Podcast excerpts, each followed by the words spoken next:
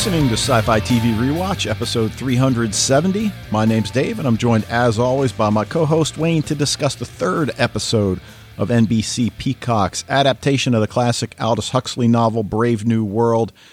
And it's uh, kind of an appropriate title. Everybody happy now! Exclamation point. And it's kind of ironic. I don't think everybody's happy now, but uh, No. as a as a viewer, it's really getting good. Oh yeah, yeah, yeah. As a, a viewer, I'm super happy, but you know, pretty much everything else that's uh, going on, uh, I along with everyone else, I think is very unhappy.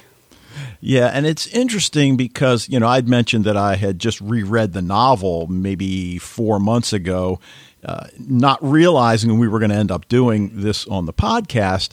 And, you know, anytime you adapt a novel to TV or to a movie, you know, you have to make certain allowances. And, and, you know, I went back and was just kind of paging through the novel yesterday, and, and I'd forgotten that really the first three chapters are all about the process of mm-hmm. New London.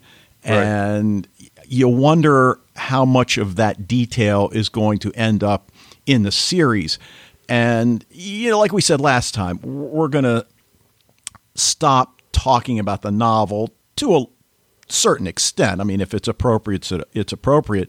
And and I think we can honestly say that neither of us is going ahead. So when we say we don't know whether they're going to address it later, we don't know because sometimes we might fib you guys and that we pretend we haven't seen future No, episodes. we don't ever do that, Dave. Come on. Oh, oh, sorry. Right, you're right. We never do that. But uh, that being said, I, I might watch the rest. Yeah. So so far, we we uh, straight up have have just been going one at a time here, um, and obviously, there's as you said, there's things that we know about because we've read the novel, but you know, obviously, there are some. You know, the the the, the show is going, I guess, in its own direction. They they follow a lot of the the broad plot points of the novel, but uh, it's really kind of its own thing. Right. And, and I mean, certainly we knew that Linda had been a resident of New London who had been abandoned in Right. the Savage Lands. But And, and therein ends any comparison between Demi Moore's character and the and the character from the book because the, that Linda ain't this Linda for sure. yeah, that, that's absolutely true. Um, yeah, okay. So before we go too far, uh, if you guys want to send us some feedback, questions, whatever, the email address is sci fi TV rewatch at gmail.com. record your own audio clip for a feedback the way Fred does each week and send it as an attachment if you'd like. Consider joining the Facebook group if you haven't already and get into the discussions there. So, my tip of the week, what I'm watching, I had planned to talk about the return for season five of the Danish comedy drama Rita, which I know I've mentioned in the past on the podcast, and it's uh, about the exploits of this unconventional English teacher. Uh, but my wife and I didn't get to it, even though it dropped on Saturday, because we wanted to finish up this Belgian show called Unit 42 on Netflix. And it follows a cybercrime unit, which is pretty cool. And it's different from so many new and recent Netflix series in that it is a series of self contained crimes rather than we introduce a crime in episode one and it's not solved until episode 10 or whatever.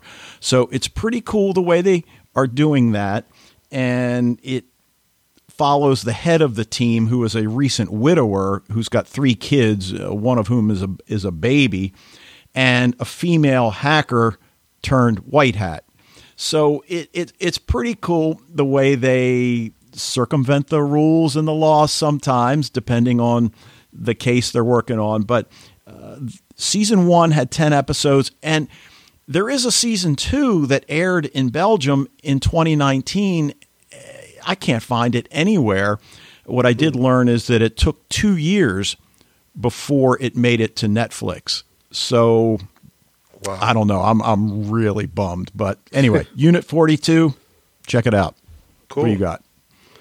Well, so yesterday, you might find this hard to believe, Dave, but last night, for the very first time ever, I watched Starship Troopers. Really? Yeah. Oh, you're kidding me. I'm not kidding you, man. Oh, see, that's one of those movies that it's classic for so many reasons. Does it follow the book? Yeah, kind of, not really, but I love that movie. Yeah, I know. And, um, you know, you've referenced it a bunch of times, and I always just kind of played along and nodded my head like, you know, I knew what you were talking about. But, uh, yeah, I'd never seen it. Yeah, I, I was trying to wonder why, because, I mean, obviously I remember when it came out, came out in 1997. Uh, it looks great, actually, for a movie that is, you know, 23 years old. You could probably drop that movie nowadays and it would be fine, you know, like, so it, it was, it looked awesome.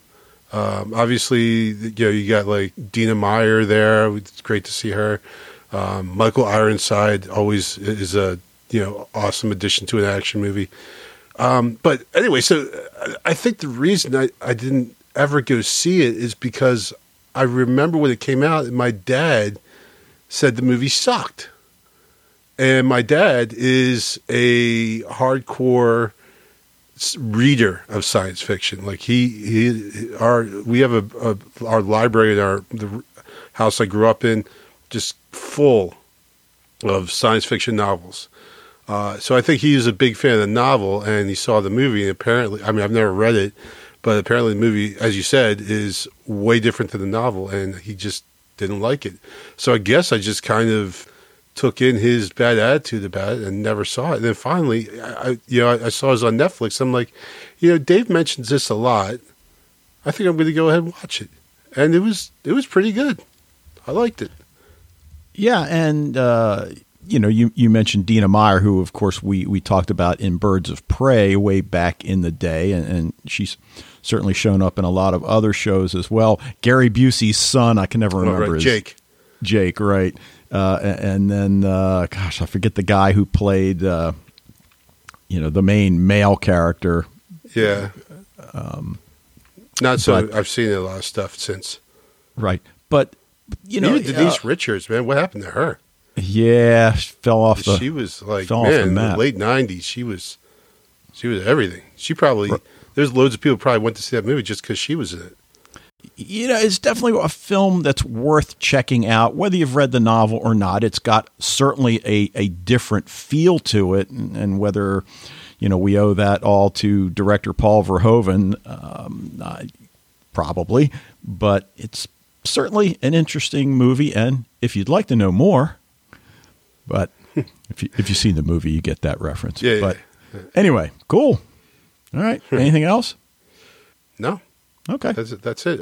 I just one thing I wanted to say, and I don't want to give any plot points because there might be some you know hermit somewhere like me who hasn't seen it.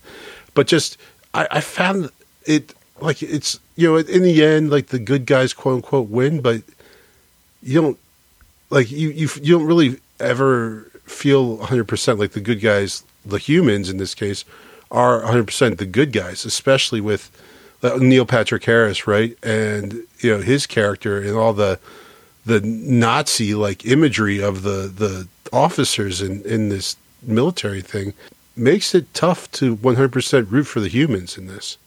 Yeah. Although the alternative so, is rooting for the bugs. So yeah, but you know, like the bugs might not be so bad if we stop shooting yeah, them and everything. So yeah, I don't know. But uh, but yeah, it was a really, really good movie. Uh, I can't believe I waited this long, but uh, I'm glad I finally watched it. All right. Well, let's talk some Brave New World, episode three of season one. Everybody happy now, written by Molly Nussbaum, who wrote for Dirk Gently. Uh, she was also the script coordinator for The Americans, which is a show that you've talked about on the podcast nice. before. Yes. Directed by Craig Zisk, who will be directing 104 as well, and he's directed Parks and Rec, Agent Carter, Timeless, Manifest, uh, just a ton of stuff. But this is an interesting episode in that it is totally linear. We don't often see that in contemporary television. Right. And you know, we even get that 21 minute opening scene, which, you know, there's not much room for a commercial break if they wanted to uh, put this on regular TV, which of course they never will now with the streaming services in play. But if you get like Peacock has the one version is a commercial version, so so Oh, they it's do? possible. Yeah. Okay. Okay. Well, the A story, and simply because it appears first, is of course the the escape from the Savage Lands, and you know we get that cold open where Bernard is lying bleeding on the table in John's house, and John is freaking out, and I, I guess there's so much to take away from this, not the least of which is Linda's reawakening. And, you know, once we know her story, and obviously having read the novel, we have even a deeper feel for her story. But I think you certainly get enough in this episode that you can understand why she ended up becoming an alcoholic. But as she says, I'm making some changes.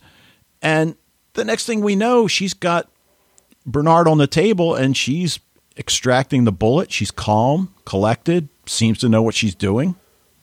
Unlike John.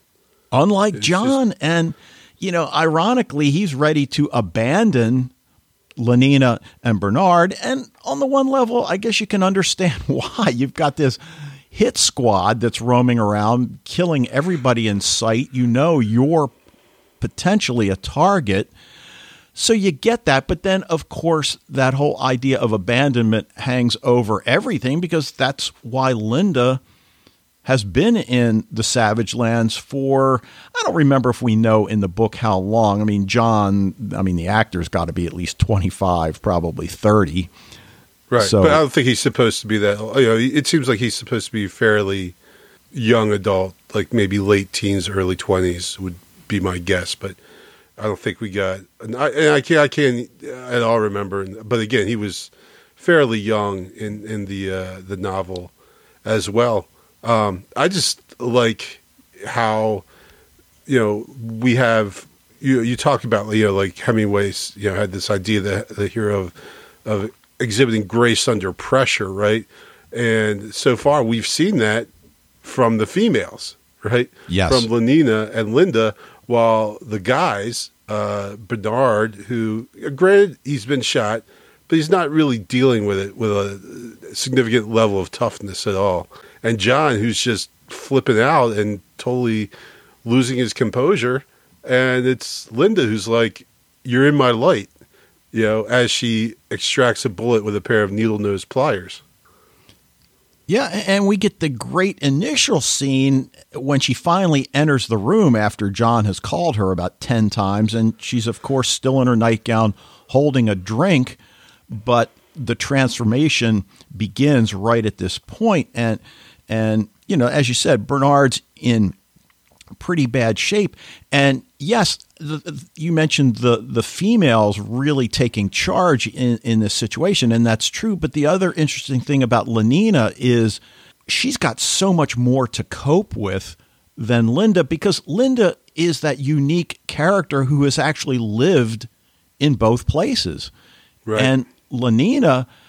I think you have to give her a lot of credit for adapting as much as she has, and, we certainly overlook these these momentary lapses where she seems to just withdraw. And uh, again, we get the image where she's got blood spattered on her face, on her clothing, so you don't really know what's going on in her head. But Well, right. Well, know- especially since this is something that is.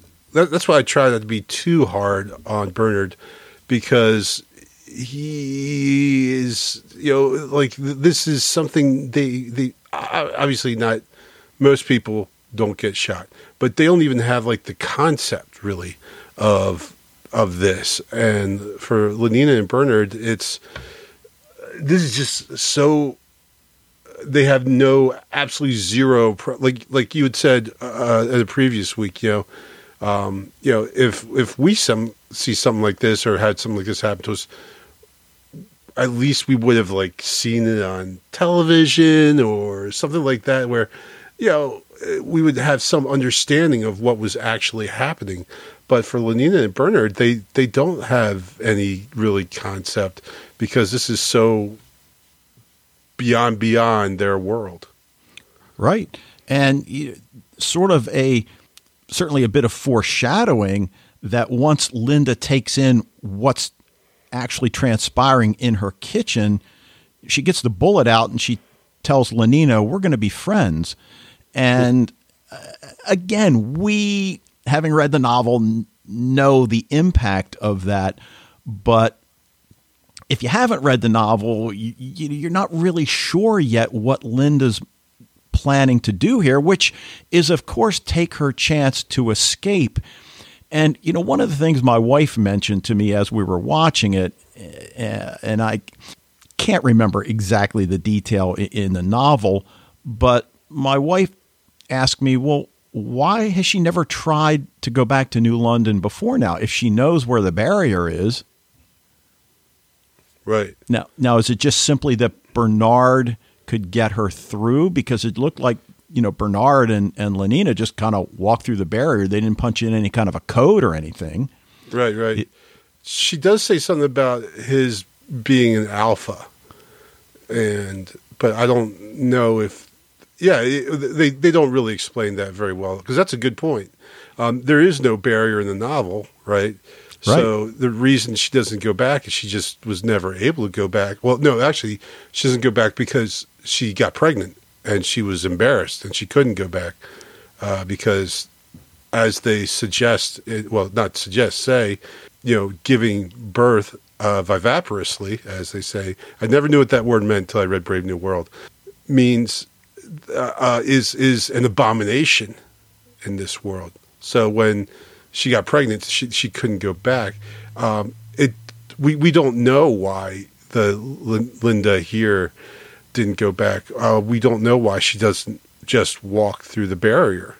Um, I guess we could probably assume maybe for this the same she had the same reason, but now you know why why now though right if if she chose before not to go back. Now, why all of a sudden does she want to go back? Um, right. And maybe she feels like Bernard owes her his life and will be more inclined to get her and John back. Er, and look, maybe we'll find out more in, in the final episodes of the series. So, you know, it, it's just something that that struck her, and I didn't really have a good answer for it. But the no, other yeah, interesting thing you know, as you said, we get that one point where she tells him to stop calling her mom. Yeah.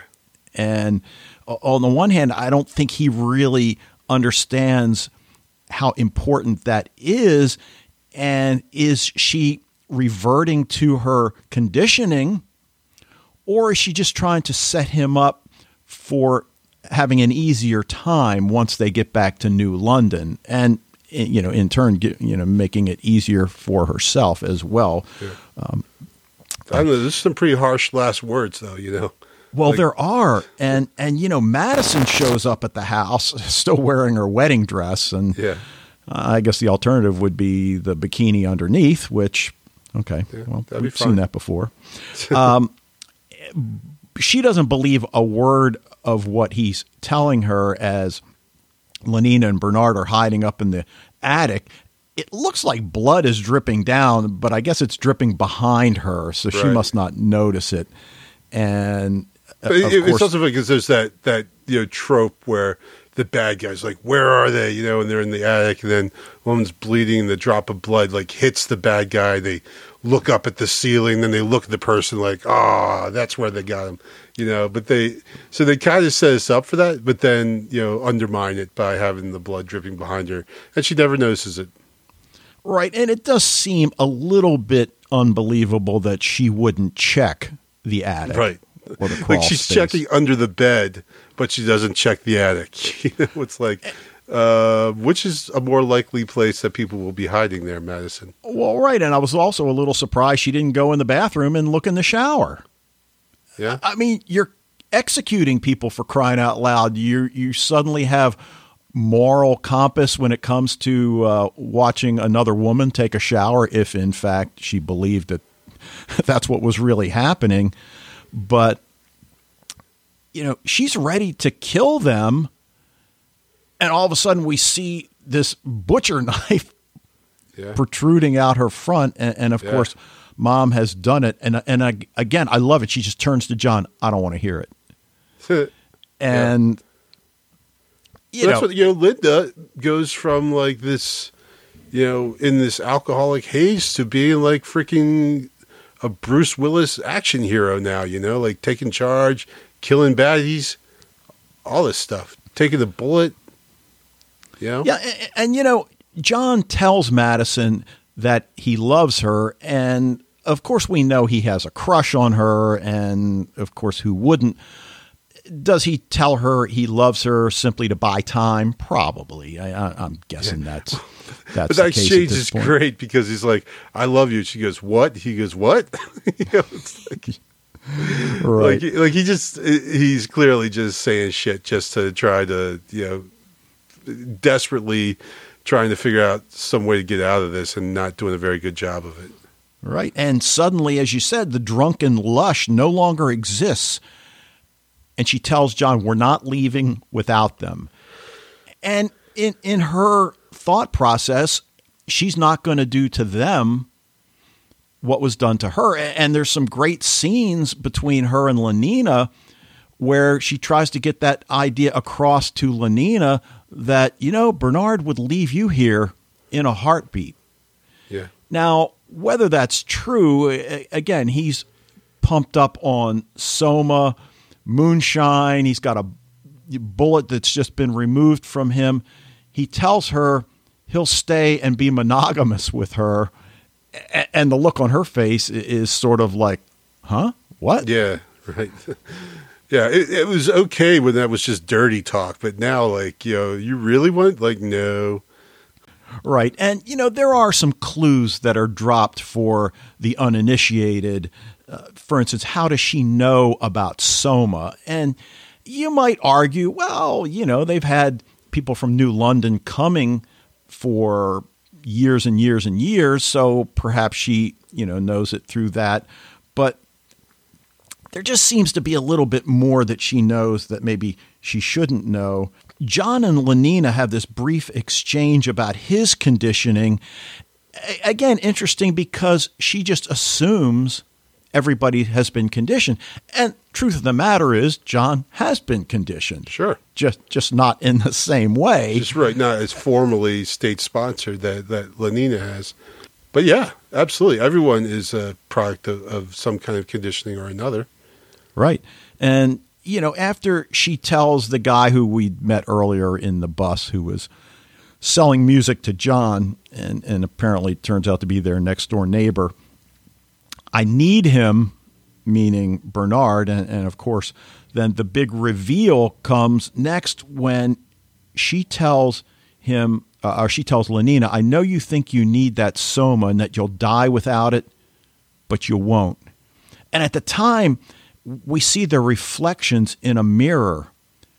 That's the worst part to be forced to cope. And Lenina immediately recognizes her as a beta. And I guess it's the description of the crematoriums. And, and we'd heard Right. Lenina describing, you know, similar images earlier. And mom says, beta plus, thank you. Yeah. And then and then the, the, the fundamental question, well, how are you a mother?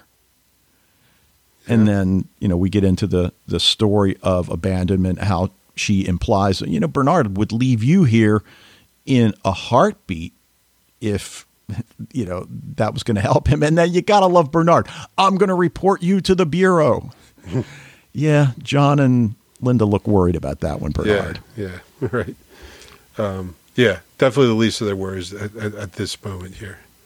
Yeah, Yeah. Um, for for sure. Like they they draw those strong parallels between Linda and Lenina here. Um, you know, bo- not just both beta pluses, but also this her. You know, obviously Linda abandonment uh, clearly a major issue in, in her life and her personality you know, it, it, by the end of the, the, the episode, I, I think Linda's words, along with obviously the experiences have clearly had an impact on Lenina because at the end of this episode, she is not the same person who left New London.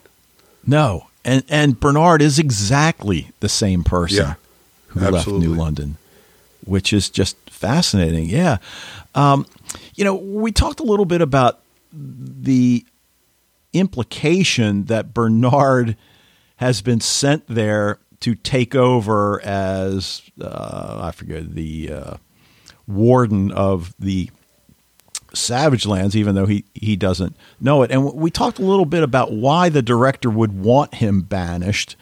And, you know, I think in part, and I forget who posted it in the Facebook group, I apologize.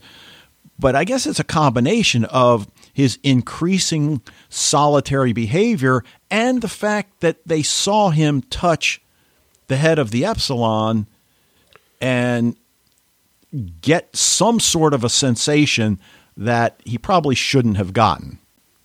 I, I don't know. Yeah, that I I saw that conversation on Facebook. It's very interesting.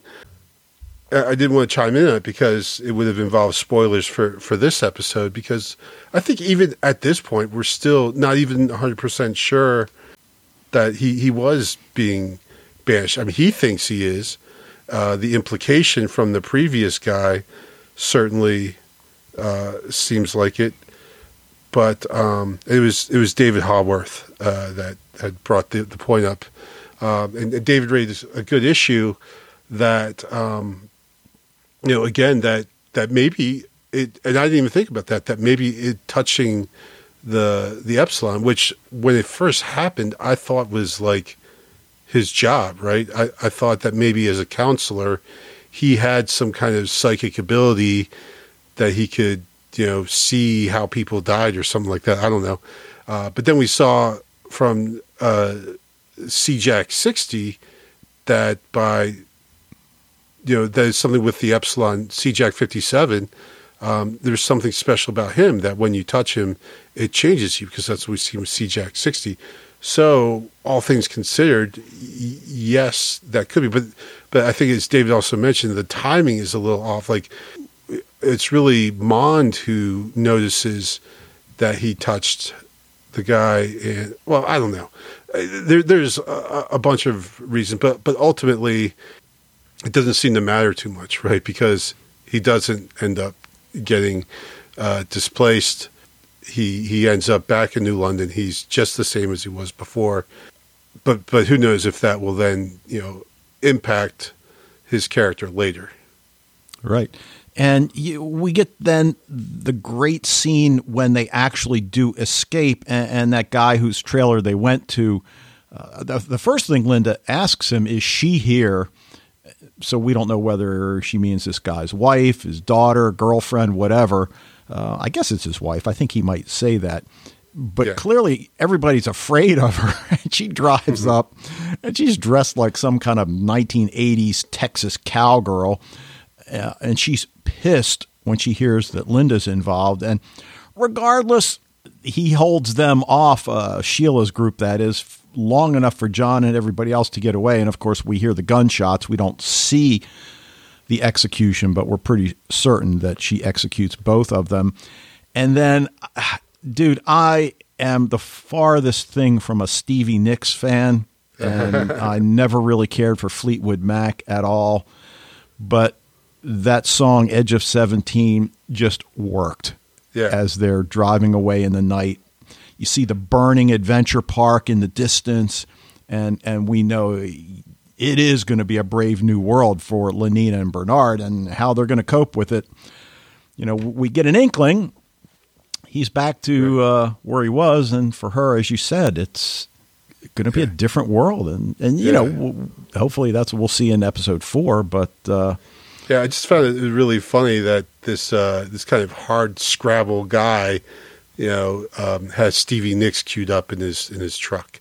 Yeah, although I guess we would argue that music does seem to be at a premium.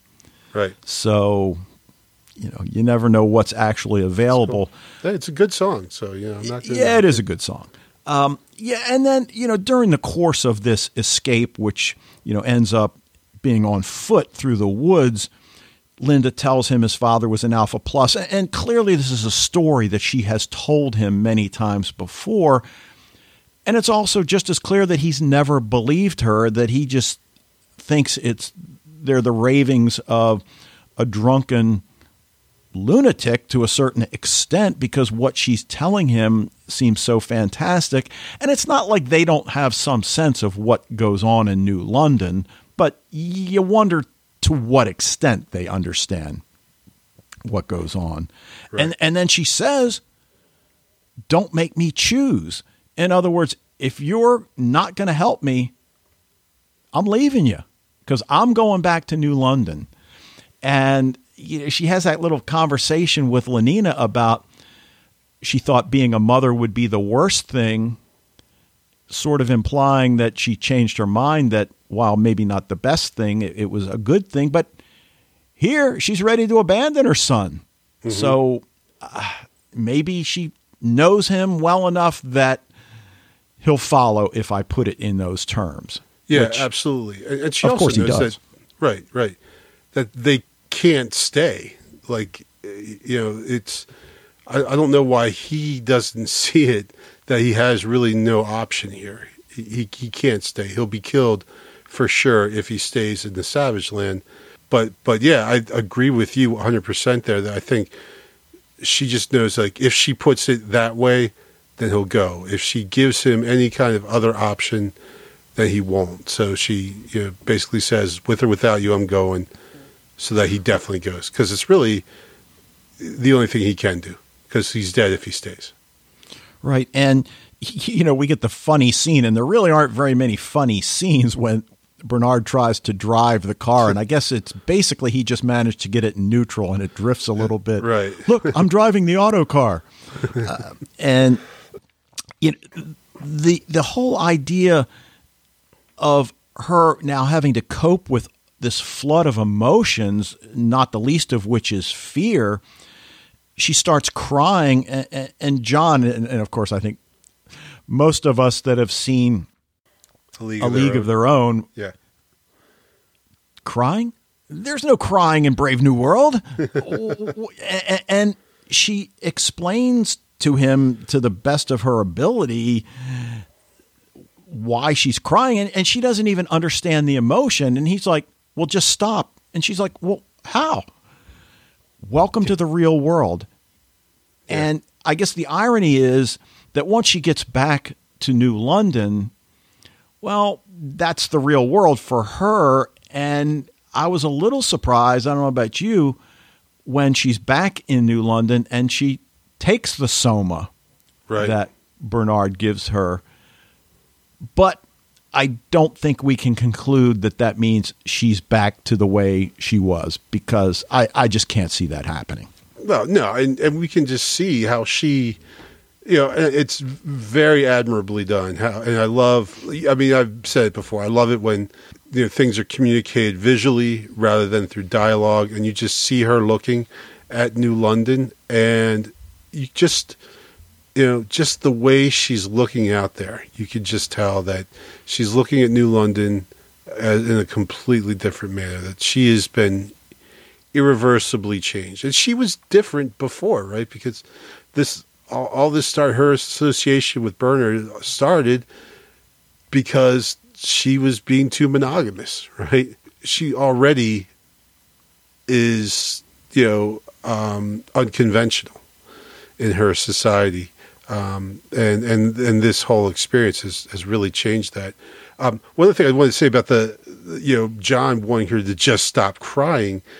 Lenina is from the society that is has tries to you know quash emotions and actually I should say suppress emotions and you know make them unable to deal with emotions it's really John in this scene who is unable to deal with emotions. Like he he, he can't.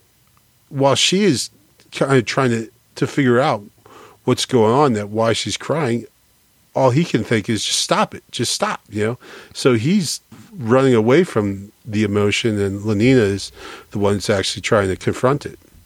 Right. And I guess on the one hand, we should expect more out of him because he's not been dosed with soma his entire life, but he's had a lot thrown at him in a hurry. He suddenly finds himself in the middle of a revolution. And we can say, as you implied a, few minutes ago, he, he doesn't really respond very well to the challenge, but I, I guess we have to accept that, well, he's human. And I think it might even be fair to say he's more human than Lenina and Bernard are, although without their soma, maybe that's not true either.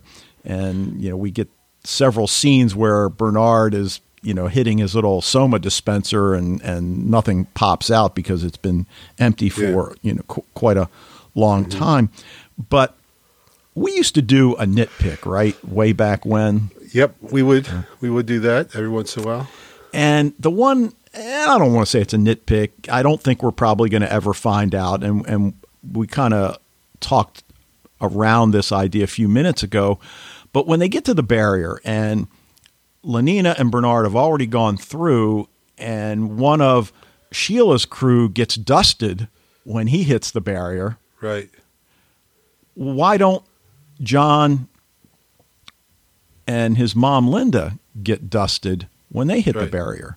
So that, that's that's the question. Is there, is there something genetic that the barrier can read, and because he's the product of parents, of course, nobody knows what that word means in in New London. Well, I guess they do. It, it, it's funny because in the novel, you know, in the, you know, where where children are being taken on a tour of the decanting process and the conditioning process, and that's explained to them. And you know, one look is, "Yeah, I know what parents are or were or whatever." But uh, you know, I, I, guess I don't need that explained how they get through the barrier, and and Sheila's guy didn't. But I don't know, bothers me a, a little bit. Well, well, right, and I think it's significant only in that you know Bernard says, "I don't control the barrier; Indra does." Right? Right. So, oh, good point. Yeah. You know, so it you know, it, it seems like to me I think that they were let through. That Indra determined that they can come through the barrier and so they were allowed to go through. Or yeah. it could be like you said, genetic, where John genetically is a member of the Brave New World, I guess. Both his parents were from New London, so you know, one of those two, I think. Right. And I imagine and, and, we'll, we'll, that'll be explained to us at some okay. point. And, and Sheila leaves Bernard with that message that beyond this barrier, you'll find only death. We are free people. In other words, stay the hell on your side of the wall. And yeah, okay. at which point I'm like, okay, you know, like done. like, what, what is there in the Savage Land that is? Why would the people of of of New London want any bit of the Savage Land. It was just a tourist attraction. Right. You know? Exactly. Yep. So, know, before I go too far, I I had to uh, instruct my wife in a saying that you know sort of relates to what we're talking about, and that is the phrase "Skynet." Just saying. Yeah. I made her repeat it a few times till she she got the inflections down. So I, I think she understands now.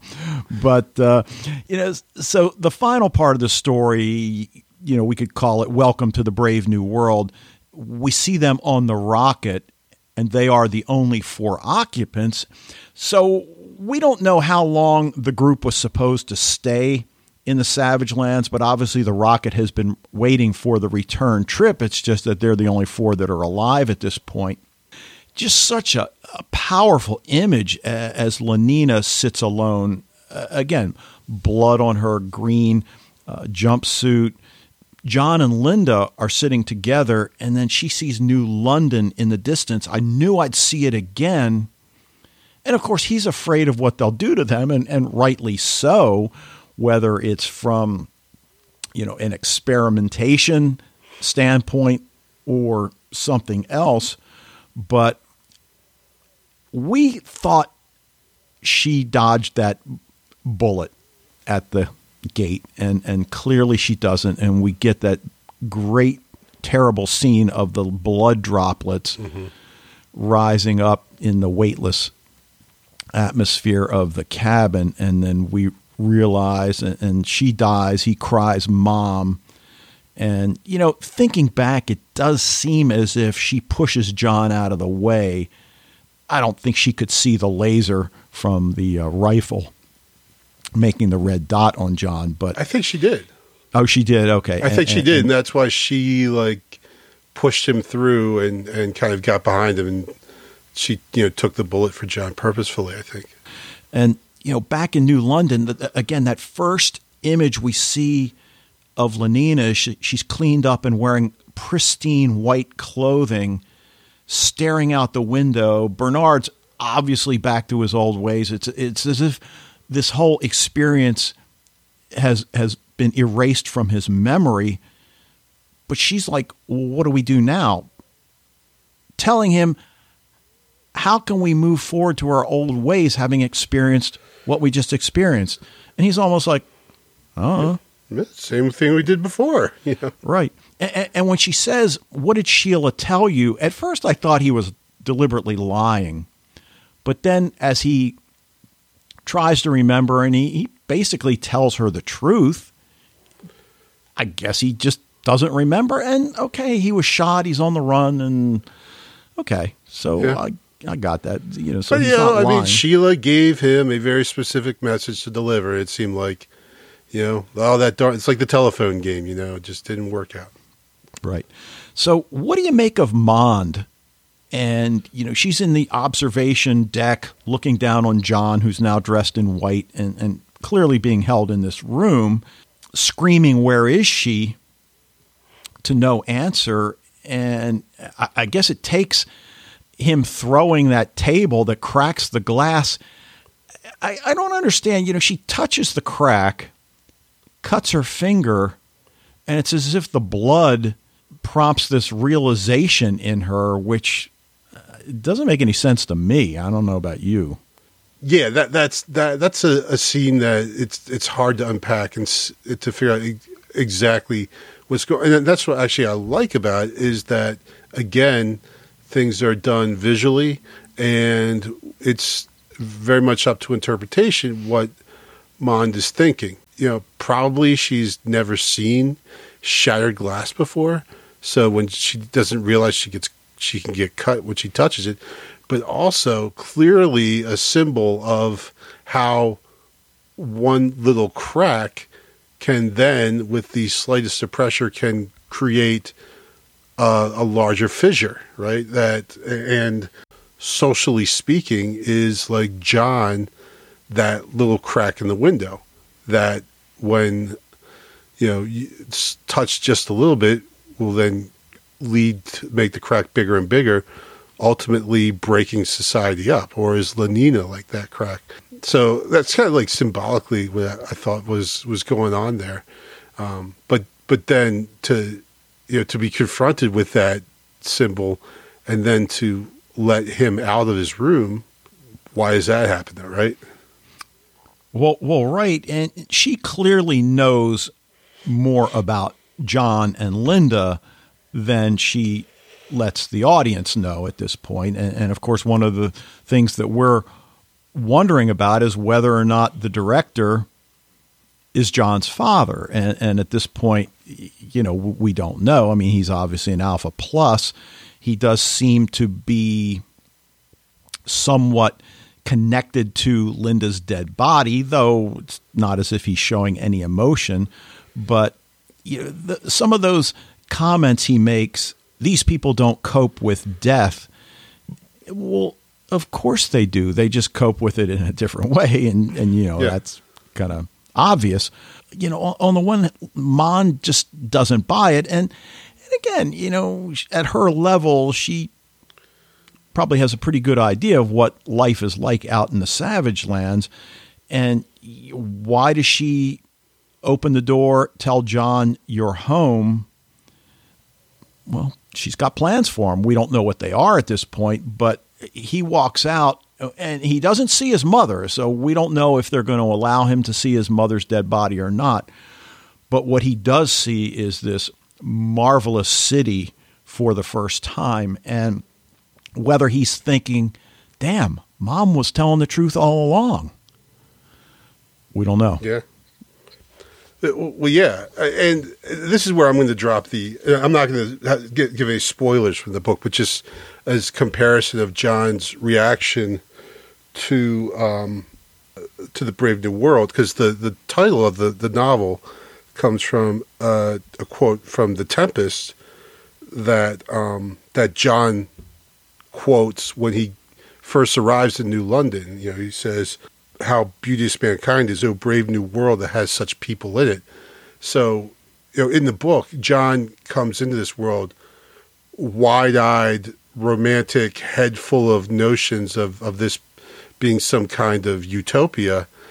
It later, then becomes you know uh, disillusioned with it, but in here, John enters disillusioned and angry and rebellious. There, there is no this you know wide-eyed romanticism that this is this special perfect place. You know that that's going to obviously create some tension, and, you know it's going to be interesting to see um, where they where they go with that because John's starting from a completely different place in the series, which I which I like. You know, I like how they're doing that. Yeah, because it doesn't fundamentally change the novel. I mean, it does. It, it, it's just John from a different respect. So yeah, I like it. I, I didn't catch that. That that's boy, you got two of them. That one in the glass. That's good stuff. um, all right, got anything else?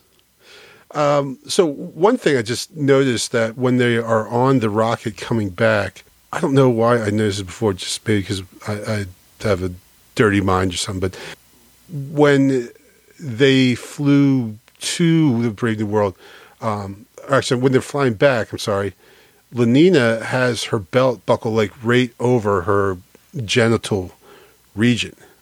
And then she puts her hands over that as well. It's almost like this, like a kind of like keep out kind of motion. Uh, John has his buckle up around his stomach it should be around his hips and it's around his stomach. So again, showing I guess his like inexperience with with with the, this world. But I just I found that that image and I noticed that w- with Lenina sitting like that, like hmm, because we I mean, we know she has been changed, and we we we also know that her tendencies before was towards monogamy. Uh, when she's talking dirty with Bernard. It was about being monogamous. So, you know, is this some kind of symbol of, of, of that's where she's heading?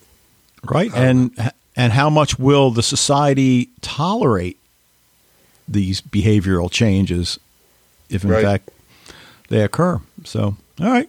Anything else? Okay. Oh, oh well, uh, just what I, I, like how Lenina laughed at the "Thanks, Buddy" commercial. Oh yes, in the midst Rich of Hall's hilarious. So yes, Right. That's how funny he is, right? Yeah, good point. So, um, so are we going A minus on this one again? I, I might give this one a, a, a you know what? I'm not going to overgrade. We're only in the third episode, so we'll stick with A minus. Okay. But I'm really liking this. Like I, you know, like I don't, I, I, I give A's very grudgingly, as my students uh, would also bemoan. This this series is really really good so far. So uh, I, I, have no problem putting putting the A's up there on this one. Okay, sounds good. All right, well, let's hear what Fred's got for us this week, and we'll be right back. Hello, Dave and Wayne, and all listeners to Sci Fi TV Rewatch. This is Fred from the Netherlands with some feedback for Brave New World, Season 1, Episode 3. In the previous podcast, I heard you talking about The 12, Dave, a Netherlands series about a jury in a murder trial. I thought jury in a murder trial. Is this playing then in the US or UK? Because the Netherlands has no jury system. But I looked it up and it's a Belgium series. And in Belgium they do have a jury. So it's a Belgium series, but the language that is spoken, that's correct, that's Dutch. Or actually Belgium Dutch, which is Flemish. Last week I also talked about the fourth season of Wynonna Earp. The Earp fandom was very much looking forward to it. They had a big fight to get this season. In the blog post you had written, in listener feedback, Fred from the Netherlands celebrates the return of Wynonna Earp. Um, I'm quite disappointed, and actually, after giving feedback for three episodes, I discontinued my audio feedback for another podcast because I noticed that my feedback was quite negative three times in a row, and I didn't want to spoil their podcast. Quite sad for a person who attended two Wynonna Earp fan conventions in 2018 and 19, and even in 2019, I especially went to the US with a lot of costs, of course, for the conference and hotel costs and flight, etc. But I had fun, so I'm not regretting that. And of course, I visited the both of you. The show is just too silly for me at the moment, for my dark primed brain. But I will continue watching and perhaps it will change a little bit. And you were talking about the Marvel Cinematic Universe in comparison to the Netflix Marvel series, etc. I still follow the recommended timeline because there are, a limited amount of crossovers between the Marvel movies and the Marvel series. So that is what you said, and you're of course right. But there is, are also, of course, cross references between the series. For instance, Luke Cage and Jessica Jones, and Daredevil and The Punisher, etc. Okay, about this episode of Brave New World. As I said in the last two podcasts, I liked a lot that there was a lot more world building about the world outside the Brave New World. So John Savage's and Linda's world in the two TV movies, that is much less. And they continued that in this episode. But now being in the Brave New World, I think that will be over. And I really wonder if we will see something about the world outside New London for a while. Of course, it will get very interesting now because John is now in New Am. I wanted to say New Amsterdam, uh, but that's New York. Uh, in New London. So that will change the dynamics of the series again. So first we had a very smooth running new London, not too much excitement. Uh, this episode was very nice and quite different with uh, all the tension and all the fights, etc. Quite different. And now we will switch to another setting again which will most probably be not the same as in the first episode, just because John is there. What surprised me here is that Linda died at the end of this episode because in the two TV movies she lived on for quite a while in New London and got all kinds of substance problems there. She died there of a soma overdose or they did a kind of euthanasia because becoming old is not allowed in New London. It's a pity we lose Demi Moore so early in this series, and it's even a pity to lose Linda this early in the series because the interaction with a person that was brought up in the Brave New World slash New London and that comes back after several years of being a savage or being in savage land could be a very interesting storyline. In the two movies, Linda points the director out to John as being his father. Now Linda is dead already. I really wonder how this will come up that the director is actually his father. Okay, that was all for this time. Enjoying this series, looking forward to the next episode. Greetings, all the best, Fred from the Netherlands. Um, you know, it's a little disconcerting to hear Fred walk away from a show for which he was giving weekly feedback because look, we understand how much enjoyment Fred derives from providing feedback from shows, and whether it's our podcast, we know he does it with the Star Trek podcast. But that said, the the whole idea that Wynonna Earp has gotten too silly, I can relate to, and Yeah, I thought that know- after the pilot. and well, you know, and, and, and I get that, and and there are obviously people that that like that kind of a show, but it, it just went in a direction that I just. You know, no. I, there's too many other things I'd rather watch. So, uh, Right. Well, these things are so subjective, right? And that, you know, this is not to to poo poo Wynonna Earp, right? Uh, if you're a fan of that show, it's great, you know, because and just like w- we like this show, and there's probably a lot of people who don't like. So it, you know, and, and there there are, and it's funny how that does happen. Um, with me, it was like with especially with the hundred. Um, actually, I should say that let's look at The Walking Dead. You know, show that I watched for a long time, and finally, I I just had it. I was just like, you know what, like like you said, I, there, there, I have better things to do than this. And and then again, that's not to say that The Walking Dead's still not a great show, and that I might go back to it. But it just at at some point, I just kind of just I just didn't like it anymore. You know, and that happens. Um, you know, he points out the fact that the show has actually executed world building in two separate places. Obviously, the uh, the New World and, and the Savage Lands, and Fred questions whether or not that's it for the Savage Lands.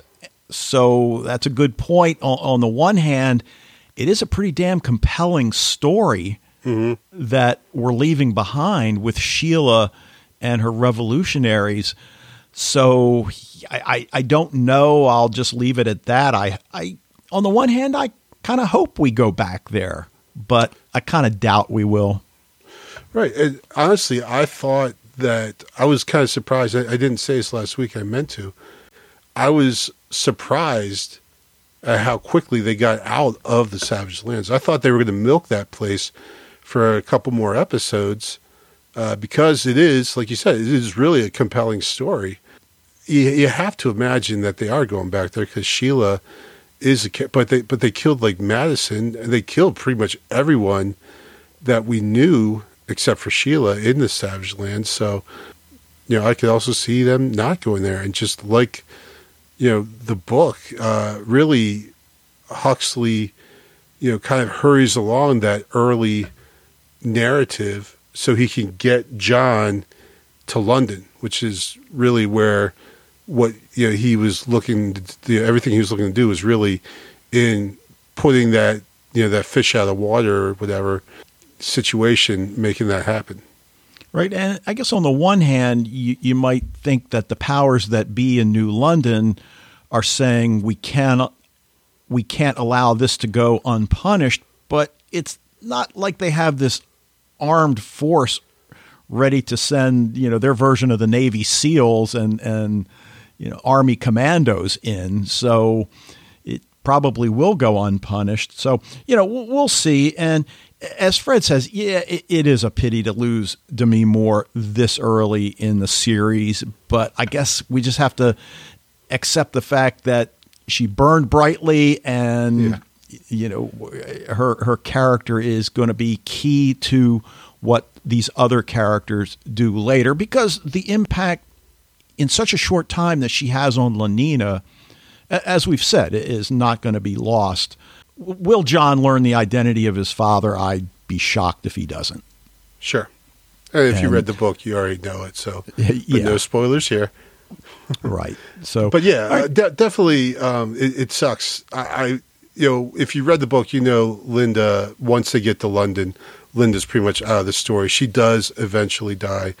John's violent reaction to her death is a big plot point in the book. It just comes later, right? And they're just going straight there with it right off the bat, rather than having it being something that changes John. It's you know so um and, I like that you know like Linda in in the in the novel she was you know like I said was definitely a very flat character um was almost meant for just a plot purpose and for comic effect and Demi Moore's Linda was a much stronger character, a much more rounded character, a much more human character in the end than the one. And so I, I really applaud the writers of the show and, and, what they've done with that character. It really shows how you can change a, a work of literature and that it's actually you know works out for the better. You know. Yeah, and and certainly the heroism that her character shows uh, because I think you maybe even alluded to this the first week that you know in the novel, uh, you know the whole idea of an aging process is, is sort of foreign to the new Londoners, and Linda has not aged well, and right. it's extremely noticeable. And yes, Demi Moore looks older than she did in the Breakfast Club, or not the Breakfast Club. No, she was I can't remember no. if she was in that, but St. Elmo's Fire or whatever. Oh, yeah, we get that. But in the novel, it, it's just made excruciatingly clear that this is a woman that looks far older than her chronological age. So, right. and and you know, fine. Again, I think as you said, they they made some changes that that don't fundamentally you know, uh, change what Huxley's trying to do. And you could even argue that it, it's an improvement. And mm-hmm. you know, I guess we'll just leave it at that. So, sure. Uh, anything else about Fred's feedback? Nope. Thanks, buddy. All right. Well, I guess that's a good place to leave it. Um, I'm digging this show a lot, as you said. Yeah. Uh, yeah. Uh, I mean, I was really hoping, as I know you were, that it was going to be good. And after those god awful movies, uh, of course, we were fingers crossed. But here we are, and we will be back again next week. But that is going to do it for this episode of Sci Fi TV Rewatch. Thanks for joining us. Love to hear what you think about Brave New World. If you got any final thoughts about Dark, I know some people are still posting in the Facebook group about that. Uh, join the Facebook group if you haven't. Emails to sci fi TV rewatch at gmail.com. We'll be back next week to discuss episode four of the NBC Peacock dystopian classic Brave New World titled Swallow. But until then, you know, Dave, I don't, I don't, know if you remember a lot, but when, you know, there was a couple like some big media companies that were talking to us about, you know, maybe going a little bit more commercial with the podcast and everything. Even, I don't know if you remember that weekend in Vegas they took us out to, but, you know, at the end of it, I was just like, you know, Dave, I'm sure as hell not getting stuck because some psycho girl gave you a hand job once.